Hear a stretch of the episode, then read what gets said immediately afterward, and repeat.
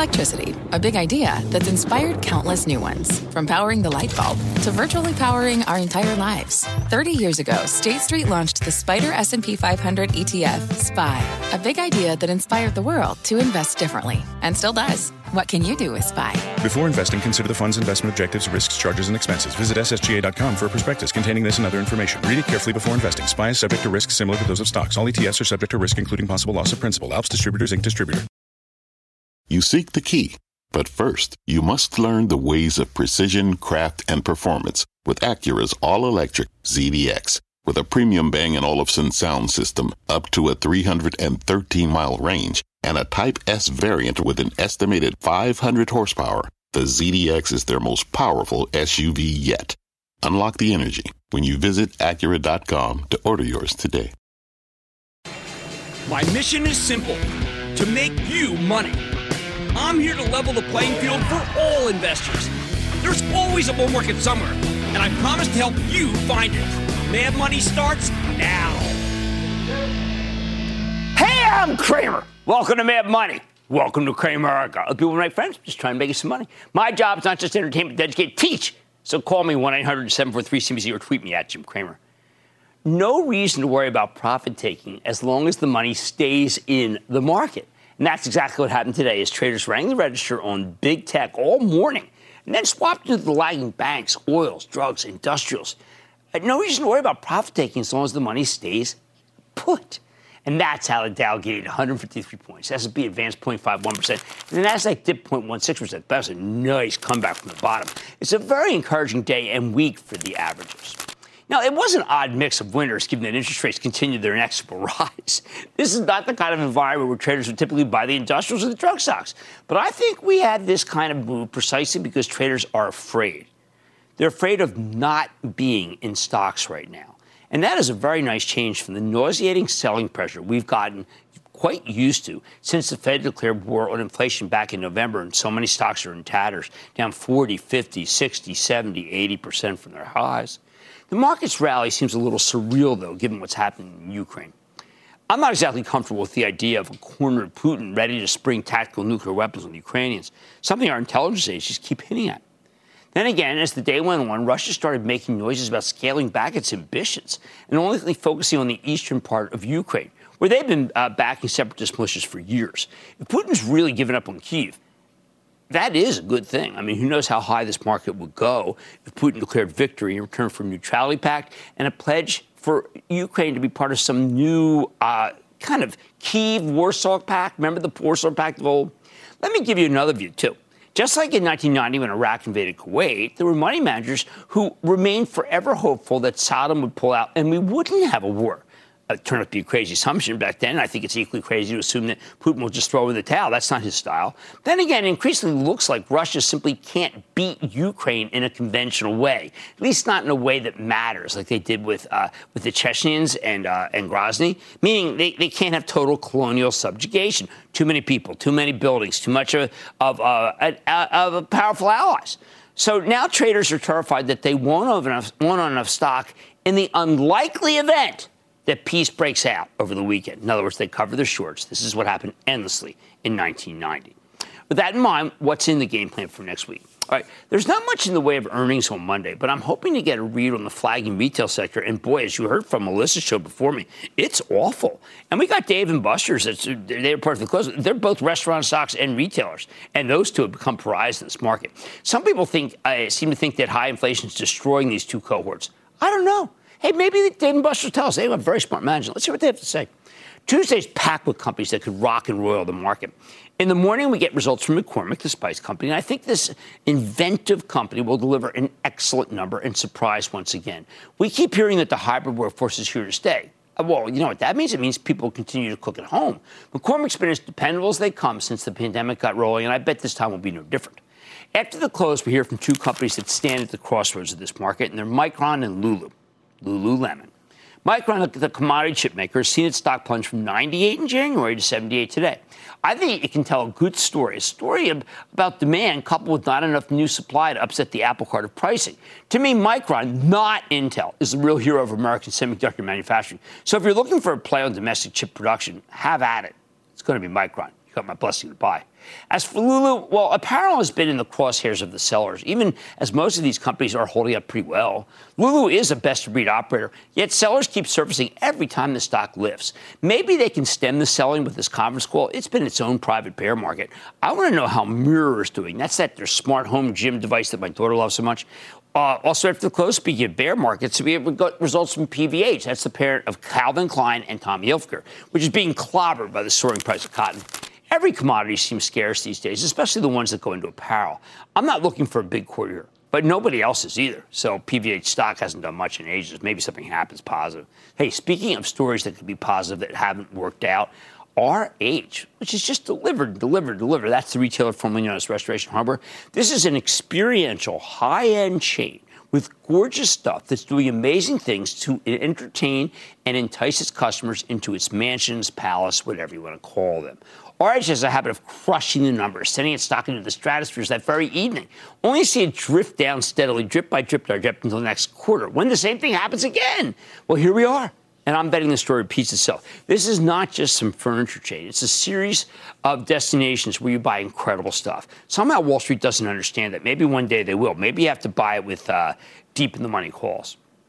Wednesday morning, we find out how America's small business paymaster is doing when we hear about from Paychex.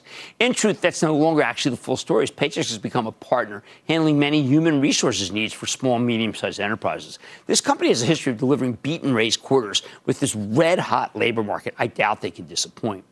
At the same time, we get results from Five Below. That's the $5 store, and lots of analysts have been praising this one lately. I suspect that means they're going to have good numbers because Wall Street hasn't been too enthusiastic about retail in general. Now, this is still a great concept. Kids love it, family safe, even as sadly much of the merchandise, I believe, is going to be destined for the landfill. Thursday morning, Walgreens Boots Alliance reports, and I'm hoping for some improvement here because the performance gap between Walgreens and its main competitor, CVS, has gotten absurd. I wish one it's flip which one was in the Dow.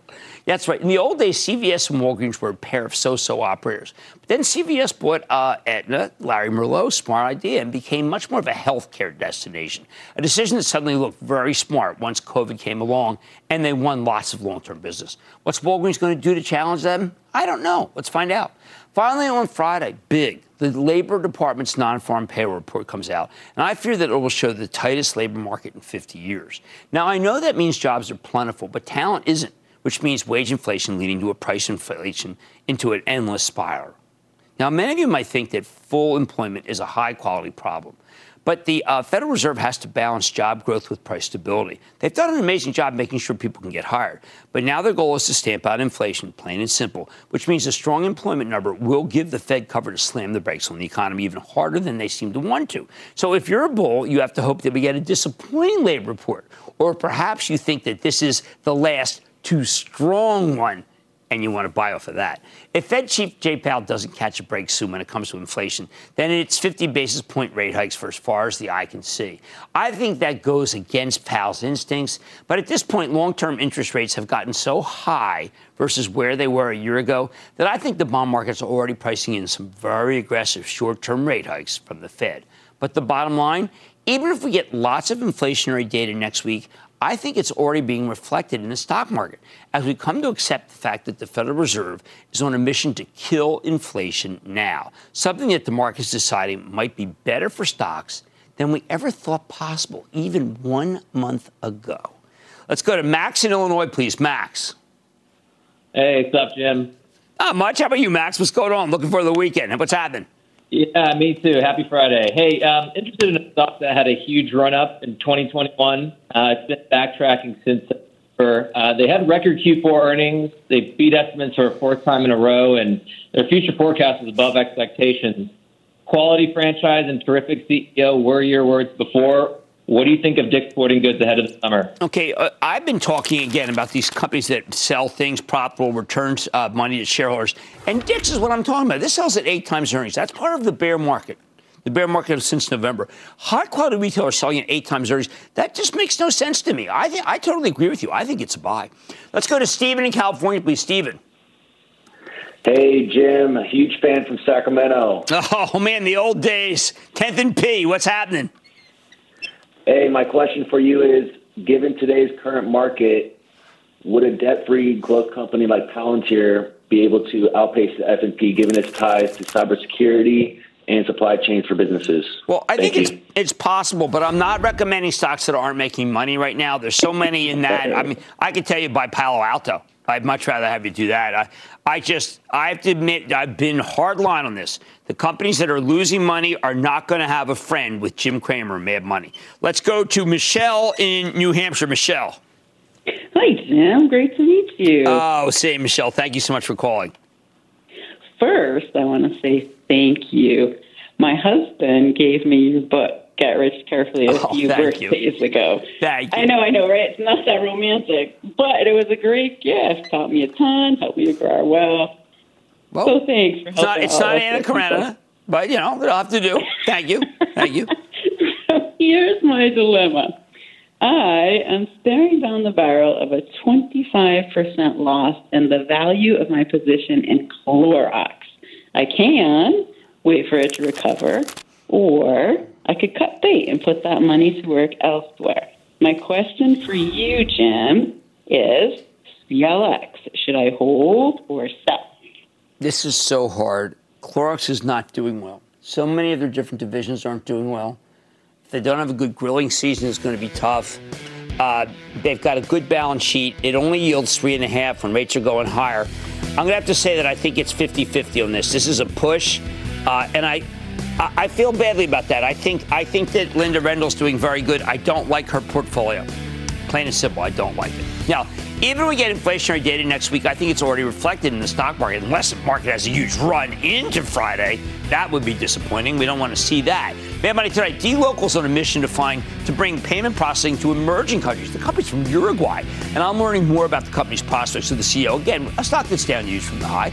Then there's a new utility investment out there, so I'm taking a look at Constellation Energy Group to see if this nuclear power, largely power producer, could help power your portfolio. A lot of powers there. And diversification is one of the most important investing lessons I know. Uh, Gary Gensler, my friend from the SEC, always taught, he taught me that. So, am I diversified? We're going to play it tonight, see if your portfolio passes the test. It's David Kramer.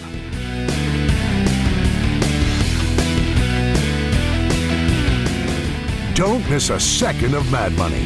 Follow at Jim Cramer on Twitter. Have a question?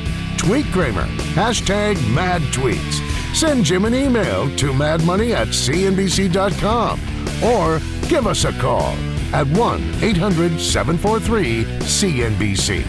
Miss something? Head to madmoney.cnbc.com.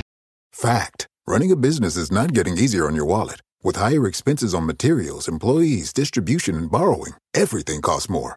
Also a fact. Smart businesses are reducing costs and headaches by graduating to NetSuite by Oracle. NetSuite is the number one cloud financial system, bringing accounting, financial management, inventory, and HR into one platform and one source of truth. With NetSuite, you reduce IT costs because NetSuite lives in the cloud with no hardware required. Accessed from anywhere, you can cut the cost of maintaining multiple systems because you've got one unified business management suite. You improve efficiency by bringing all your major business processes into one platform, slashing manual tasks and errors. Over 37,000 companies have already made the move. See how you'll profit with NetSuite, and then you can think of all the ways you could be spending the money you save.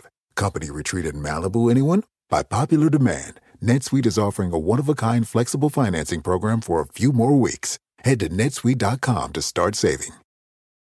When you're hiring, the best way to search for a candidate isn't to search at all. Don't search, match with Indeed. Indeed is your matching and hiring platform with over 350 million global monthly visitors, according to Indeed data, and a matching engine that helps you find quality candidates fast. Use Indeed for scheduling, screening, and messaging to connect with candidates faster. Plus, 93% of employers agree Indeed delivers the highest quality matches compared to other job sites, according to a recent Indeed survey. Leveraging over 140 million qualifications and preferences every day, Indeed's matching engine is constantly learning from your preferences. Join more than 3.5 million businesses worldwide that use Indeed. Listeners of this show will get a $75 sponsored job credit to get your jobs more visibility at Indeed.com slash Mad Money. Just go to Indeed.com slash Mad Money right now and support this show by saying you heard about Indeed on this podcast. Indeed.com slash Mad Money. Terms and conditions apply. Need to hire? You need Indeed.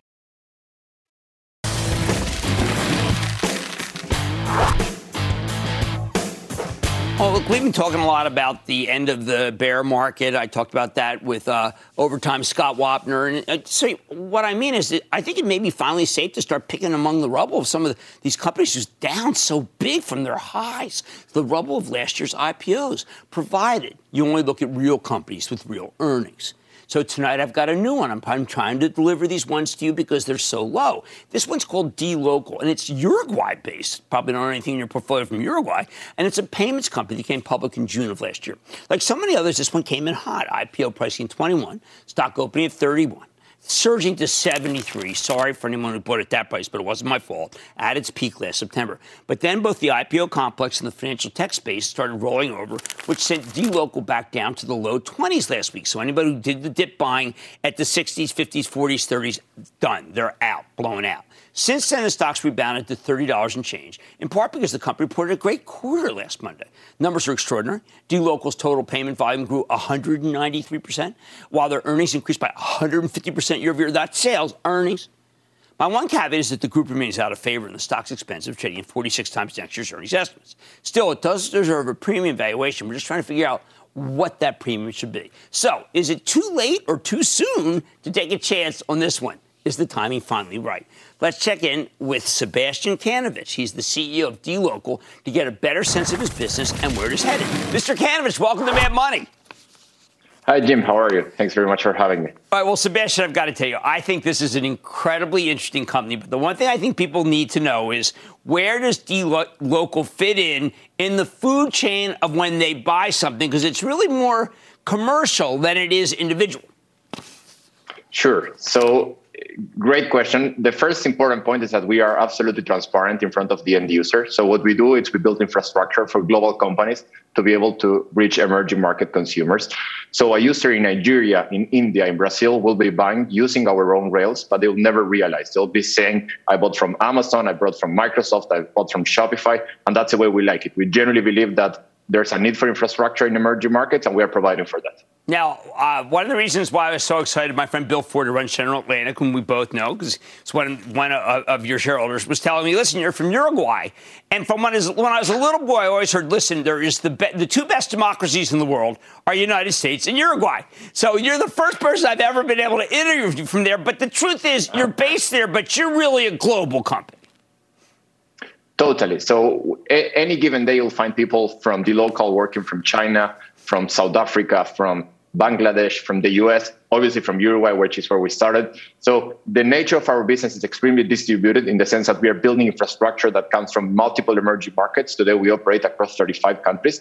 We are very proudly Uruguayan, but we are also very proudly global. Now, your growth is really quite amazing. We're starved for growth that's 20, 30% right now from our major companies. Your growth is five, six times that. How's that possible? So we've been very lucky to grow last year. Uh, we almost tripled our business. Our revenues grew 134%. At the end of the day, those are consequences to the value we are adding to our customers. We, we make sure we find very complex problems for these global companies that are navigating emerging markets. There's a reality most of the growth for US, Chinese, and European companies are coming from regions like Latin America, Africa, and APAC.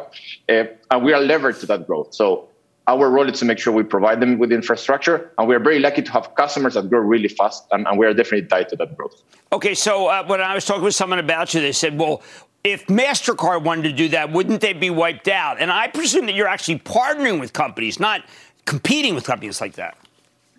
Totally. So both Visa and MasterCard play a very important role in, in this ecosystem. They, they've been building great infrastructure. The reality or, or, the main challenge is that users in emerging markets do not have access to a Visa or MasterCard. To give a sense, today 65% of our transactions are done over a non-card base. So these are cash methods, bank transfers, local wallets, and those are becoming more and more relevant.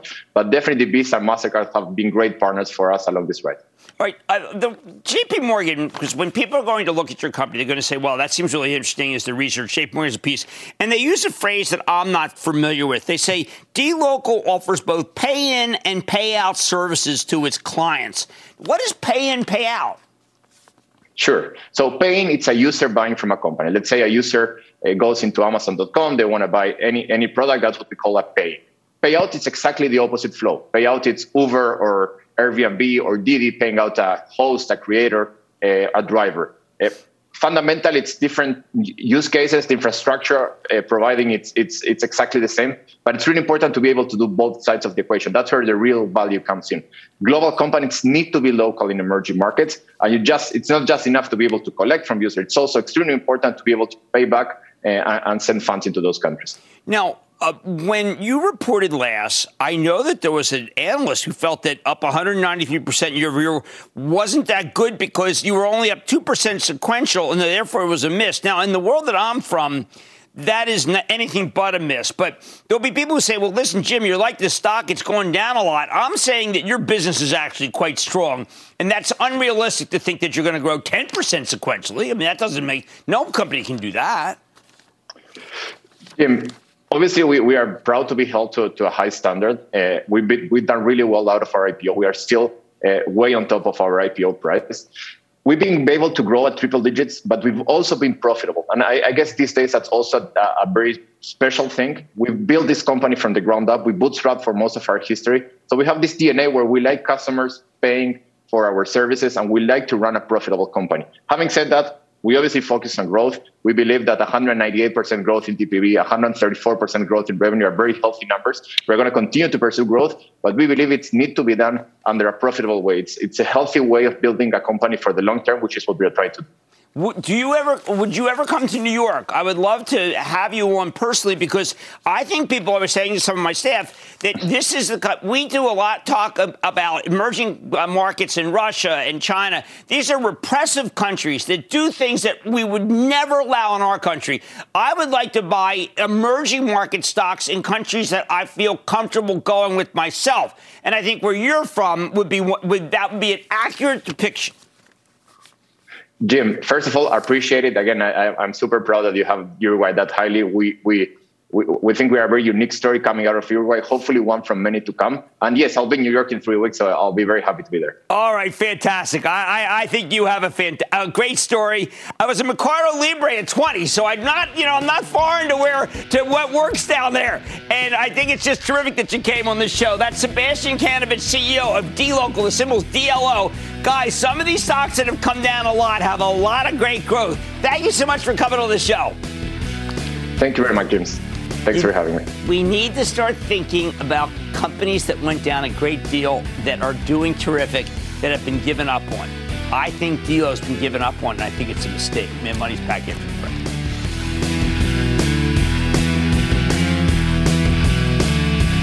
Coming up, can possible answers to a looming energy crisis also be solutions to your portfolio?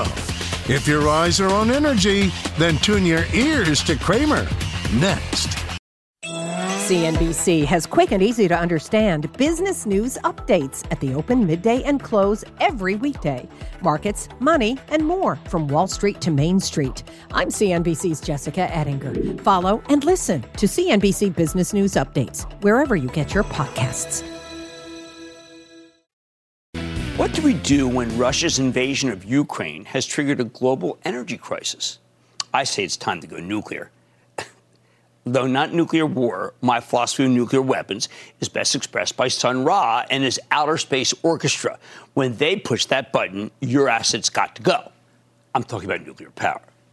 Now, nukes have gotten a bad rap for ages because they're not as safe as renewables. Obviously, you don't want a Chernobyl or a Fukushima situation. That said, I've been pro nuke from the days when I slept in my car across the road from Rancho Seco a very cool nuclear power plant in Sacramento since decommissioned, where no one seemed to mind, even as they just experienced the third worst nuclear safety accident in U.S. history. I always felt safe sleeping nearby, but who knows if maybe it had some latent impact. My health aside, at a time when so many world leaders want to reduce their dependence on fossil fuels, nuclear power is the easiest way to make that happen at scale. Uh, and I, I got to tell you, I, I, think it's finally registering with governments around the world that no longer want to be hostage to Russian oil and gas.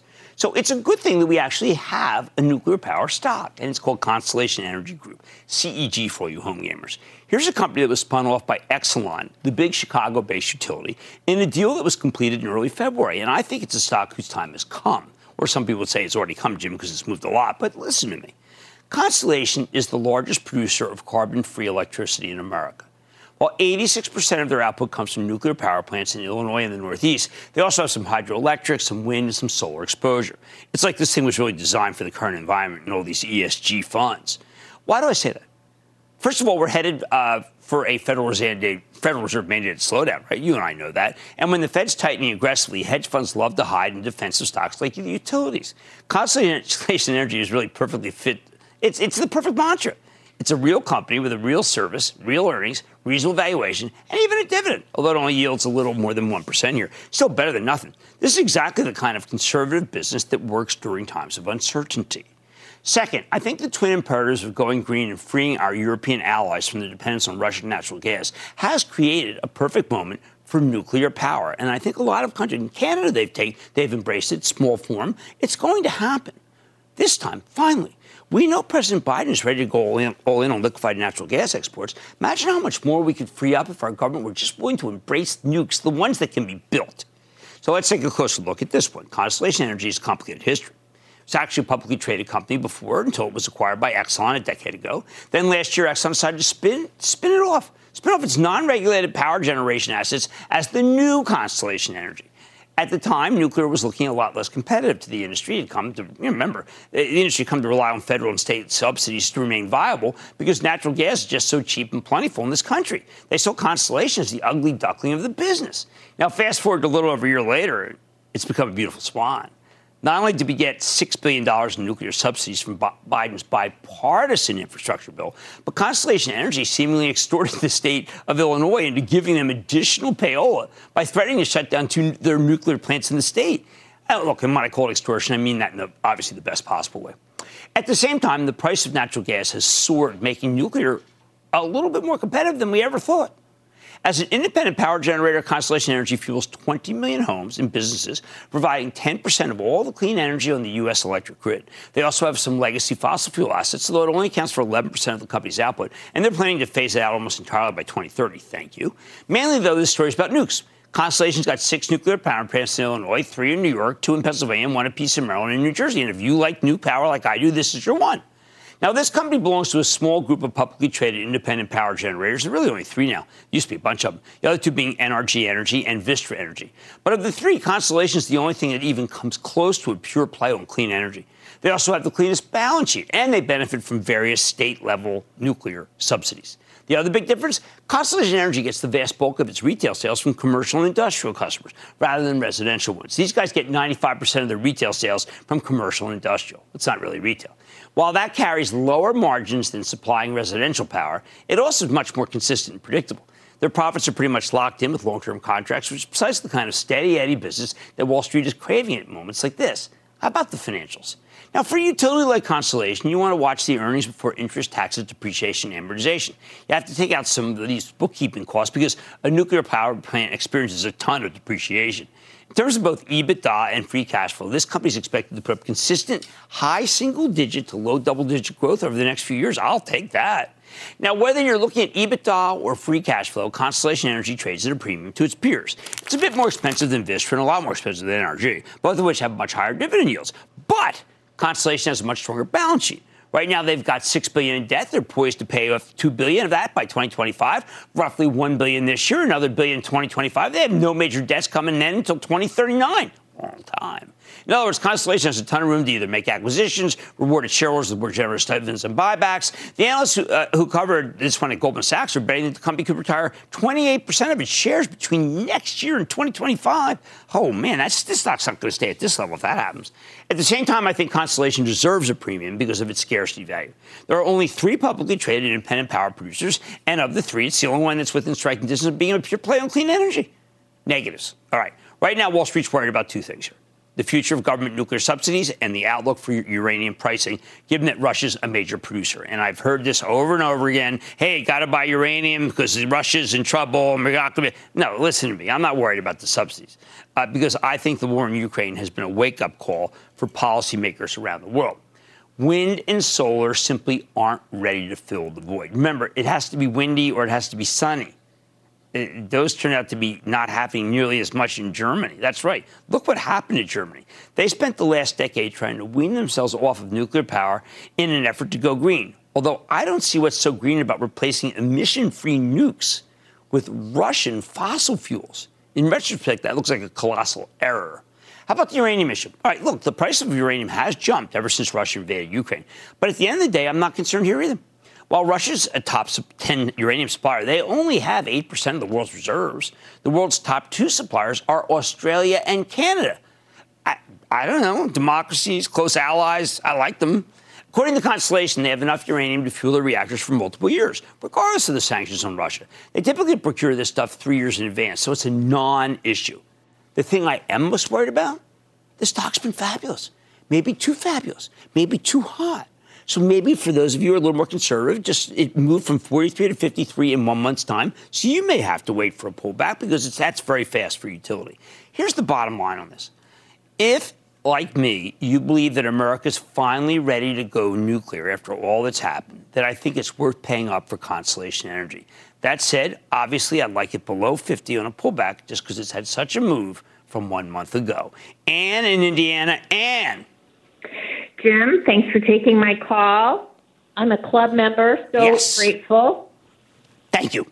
So, I, after rereading Getting Back to Even on buying options, I bought a Chevron deep in the money call okay. for the test.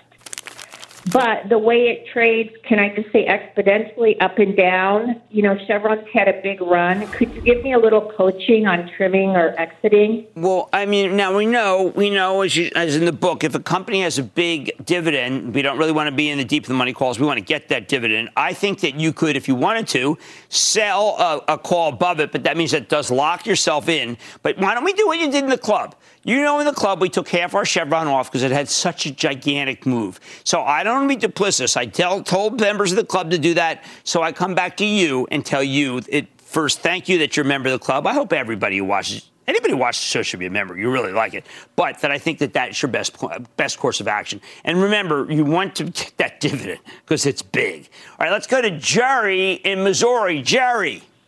Jim, as a founding member of your investment club, I want to thank you for all you do for us. Oh, thank you. Thank you very much. Thank you. This home energy solutions company is right in the middle of its 52 week range. It had a nice run over the last several weeks, but I want to know if you still see significant upside, and if so, how far can it go? The stock I'm talking about is Enphase okay, we need some, uh, obviously, we need the country to be a little bit more oriented toward this in terms of subsidies. It's only up 5% for the year.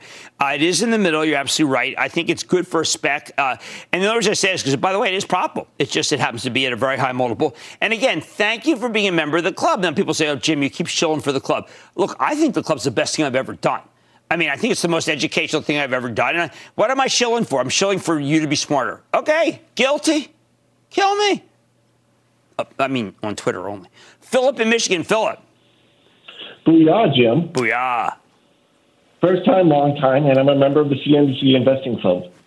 Thank you for everything you do for us retail investors. Thank Six you. months ago, I sold my home, and my investing time frame is three to five years, at which time I plan to buy a home again, largely on the fund funded with the proceeds of my investing. Since wow. selling my home, I've been heavily invested in the market with your help. I've been able to significantly outpace all three major U.S. indices. Wow. Today, I'm calling about one of the best in breed utilities, Consolidated Edison. I bought shares about six months ago at a cost average of $75 a share. I was enticed by the dividend and the prospect of capital growth heading into a market decline, as I know utilities are safety stocks. At the time of the purchase, it was not far off the 52 week low. China's stock now sits at a 52 week high above $90 a share, representing over 20% capital appreciation since I bought it several months ago. Should I sell it? Or hold it? I want you to sell half. It's had a really big move. I don't like the state regime nearly as much as other states. Uh, I happen to be more a fan of AEP than Con Ed. We used to have Con Ed on all the time, but sell half. You've got too big a gain. And if you give back that gain, I will never forgive myself. Uh, and I thank you so much for your confidence in me and my view. All right, I think it is time for the U.S. I actually believe the nuclear power is going to have a chance. I mean, you know, when you talk to the guys from General Electric, they're actually getting some orders in Canada. It could happen. It's finally happened because look what happened. The whole world changed because Germany doesn't have enough energy. So I think it's worth paying up for nuclear power stock, Constellation Energy, but I prefer it under $50 because it just shot up from 43 one month ago. One, month ago, much more Mad Money, including uh, Cramerican favorite, Am I Diversified? Could diversification be the key to weathering volatility? I'm putting your portfolio to the test. Then we didn't have any significant earnings reports today. So oh, what do people talk about when there's no earnings? They talk about fine. I'm taking a closer look at the tech cohort. And all your calls rapid fire in tonight's edition of the Lightning Round. So stay with Cramer. After last week's huge market rally, now is a great time to take a deeper look at your portfolio. Want to find out whether you should mix up your holdings, maybe keep them as they are? Remember, we're always looking for companies that are profitable and throwing out the ones that aren't. So let's play Am I Diversified and find out. This is where you call me. You tell me your top five holdings. I tell you if your portfolio is diversified enough. So Omar in New York is our first caller. Omar, what have you got for me? Hey, Jim. Omar from Staten Island, New York. I wanted to thank you on behalf of myself and my investing club, the Money Militia. We appreciate everything you do for the retail trading and Discord community. My top five portfolio holdings are AMD, Advanced Micro Devices, AAPL, Apple, KO, Coca Cola, JPM, JP Morgan Chase, as well as UAL, United Airlines. Would you say I'm diversified? Thank you again. First, want to thank Omar for those kind comments. We had a really hard week this week. My wife's been away for a while. It's just very tough. I'm trying to do all this stuff by myself. And uh, the the savior has been how exciting the market is, and I'm so glad this gentleman's clearly caught it because he has what I regard as being a very diversified portfolio. Now, you might just jump to a conclusion and say AMD and Apple. No, AMD is a semiconductor company, and Apple is a technology delivery company of all different kinds of things, whether it be my watch, yes, or whether it be your music, or whether it be my credit card. So we're going to make we're going to say that Apple is a technology delivery company, AMD is a semiconductor company, JP Morgan not my favorite bank. My favorite bank happens to be Morgan Stanley, or I like Wells Fargo. But JP Morgan is very good. United would be my favorite in the airline business, and I think you're always going to come back big. And I actually, Jeff Marks and I were debating putting uh, uh, putting Coca Cola in the portfolio of the Charitable Trust. It's being very, it's very well run now, and it's got a very good dividend. So that's a very nice portfolio. Why don't we go to uh, Zach in my home state of Pennsylvania? Zach. Hey, Jim, big booyah from Eagles Nation. This is Zach in Pennsylvania. I want to know if I'm diversified. My top five holdings are Microsoft, Home Depot, Duke Energy, Waste Management, and Visa. Thank you so much for everything that you do. Go Birds. Jim, am I diversified? Go birds is this guy diversified? Think about it. Waste management moved to the 150s from 118, 119 like that, right? Duke Energy, you know, very quality utility company. Didn't used to be, coal reliant. Now it's better. Visa, well, I've got to tell you, Visa and MasterCard are two unbelievably great stocks, high multiple. Home Depot, I'm not as worried about the quarter as many other people. Stocks coming down. It is plan, uh, planning season. And Microsoft, what can I say? In this last decline, we bought even more for the Charitable Trust. So we've got a very good, you know, look, I mean, this is you can call it an industrial company actually. Uh, and then you have great financial you have a great utility terrific retailer and a great tech. I mean that's really perfect. And of course needless to say go birds. Let's go to jennifer in ohio please. Jennifer. Hi jim. My name is jennifer and i'm calling from ohio. I'm a pioneer member of your cnbc investing club. I would like to play am i diversified? And my five stocks are microsoft moderna United Rentals, NVIDIA, and Apple. Jim, am I diversified? Well, first, I want to thank you for being a Pioneer member. I am going to have to be a little bit tough on you because in this this time, I see tech delivery Okay, I'm calling that. I see semi, but I see another uh, pure tech that's like this. So we're going to have to make a change there. Uh, you have a healthcare, Moderna. It's a little risky. I do prefer Eli Lilly. United Rentals got some nice upside if the economy comes back. That's very good. And also levered to the oil patch. But I think this portfolio, this is the kind of portfolio that needs like a Raytheon Technologies, or we just talked about Coca-Cola. Put in a Coca-Cola. Raytheon being uh, uh, military, and Coca-Cola obviously just a great staple. Just looking for just some different ideas and mix up portfolios a little bit. Uh, and I want to thank everyone for being uh, pioneer members of the Investing Club, which uh, anyone who knows the Investing Club knows that, that Jeff Marks and I are just passionate. We do hope you'll join. And don't forget our 1020 morning meeting every day, including when I was on vacation. Mad Money's back after the break.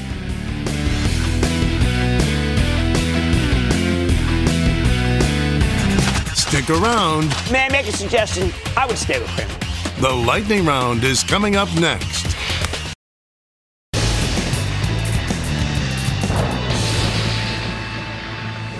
It is time. It's up to and then the lightning round is over. Are you ready? Ski Daddy, tell the right number. Let's start with Walter in North Carolina. Walter. Yeah, booyah, Jim. Booyah. Wally from North Carolina. Watch your show every night. Thank you. Have for many, many years. Thank you. Thank you for my taking my call and for the financial advice you give us every night. Most appreciated. Thank you. I'm an experienced investor, but I'm confused and need your advice. Okay, I'm here for I, you. I have a substantial investment in Bank of America, and the last three days it's been up and down. Wednesday it dropped a dollar ten. However, today it closed at forty-three seventy, up sixty-five cents. Right. Many financial analysts say it's the best bank, bank stock owned. One even gave it a $66 target. Well, my question for you is it a stock that I should keep and it will appreciate in the next month?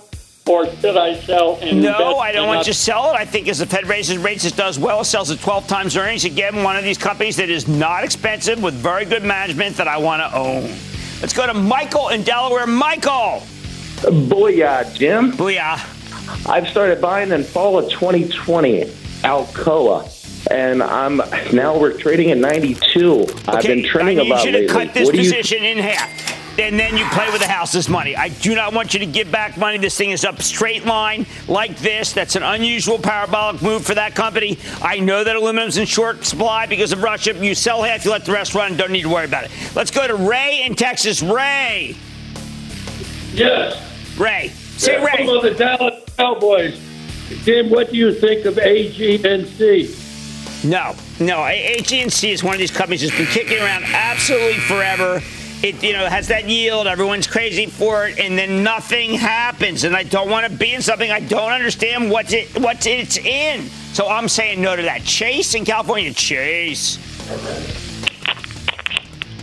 Good afternoon, Cramer. Hey, Long Chase. time fan. Excellent. Thank you. Uh, so my question's on Archer Aviation. I've been following it for a bit. Should millennial investors like me believe in its long-term growth? Well, I'm not going to go there. I'm not going to go there because even though I like millennial investors to take risk, I think taking risk is different from losing money. And losing money is what I think that company's going to do in space before it has any hope. Let's go to Brian in Pennsylvania. Brian. Yeah, Jim, thanks for taking my call. Oh, man, good to have you. What's going on?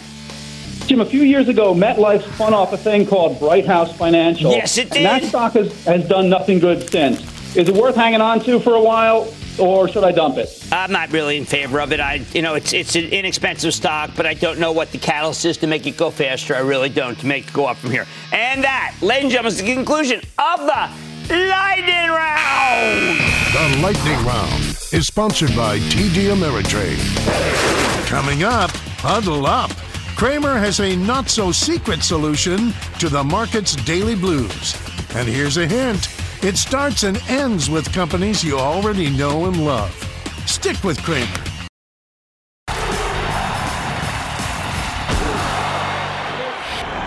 Right now, we're in a vast wasteland of news about individual companies. No company of any consequence reported today.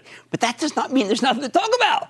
Whenever there's a news vacuum, commentators and analysts invariably come back and praise what? Well, yes, FANG, my acronym for Facebook, Amazon, Apple, Netflix, and Google. Now, this is a little unusual. Normally, when there's good news and the FANG stocks go up, you tend not to hear a good thing about them. Not one word. The same way everybody loves an underdog, nobody wants to go to bat for these massive dominant tech outfits. But when their stocks go down, well, suddenly there's a herd of negative journalists and acolytes and all sorts of analysts who eagerly wonder, they just immediately put, you know, you know what I'm about to say? They wonder, is Fang dead? Seriously, how many times have we read this group's obituary? Yet reports of Fang's demise are always greatly exaggerated, and this is from someone who actually wrote obituaries for a living, so I know whereof I speak.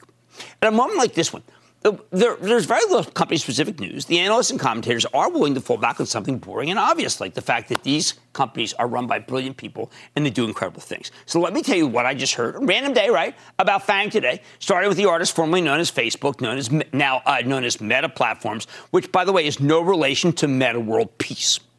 Today, we got a note stating that CEO Mark Zuckerberg plans to use Reels, his TikTok knockoff, to blunt TikTok itself. Although I don't regard that as news. But you want a new piece of information?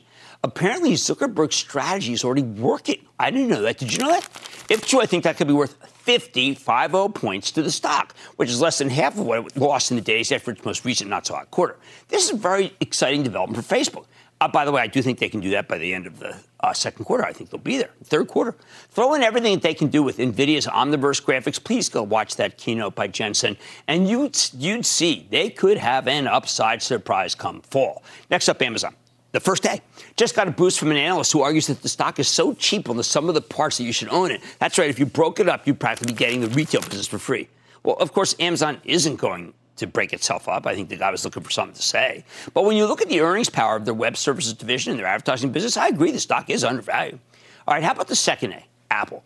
It looks like they're finally coming around to my idea that they need to amalgamate all of their popular services into a single subscription bundle. As someone who's been in the subscription business for 27 years, I'm confident that if Apple gave you a bundle we could easily calculate the lifetime value of their subscribers, which would then show Wall Street that the stock is worth a heck of a lot more than what we're paying for it. This has been my dream ever since I hounded management to break out their service revenue as a separate line item. Remember, Apple's not just some gadget maker, it makes the greatest technology apparatus ever created. And that apparatus spawns an incredible different kinds of earnings streams, including this one. Uh, on Twitter, I was looking last night, there was someone trashing me. I mean, out of the 60 people who trashed me. And this one was saying, and who is, who are you to have a picture on your phone? What is that about? You're a loser. Okay, this is me and my wife. So if I'm a loser, call me a loser. All right, next up is Netflix. We've just learned that they're acquiring a third game company called a mobile game developer called Boss Fight Entertainment, which shows you they take video games seriously as a way to escape from their current growth cul-de-sac.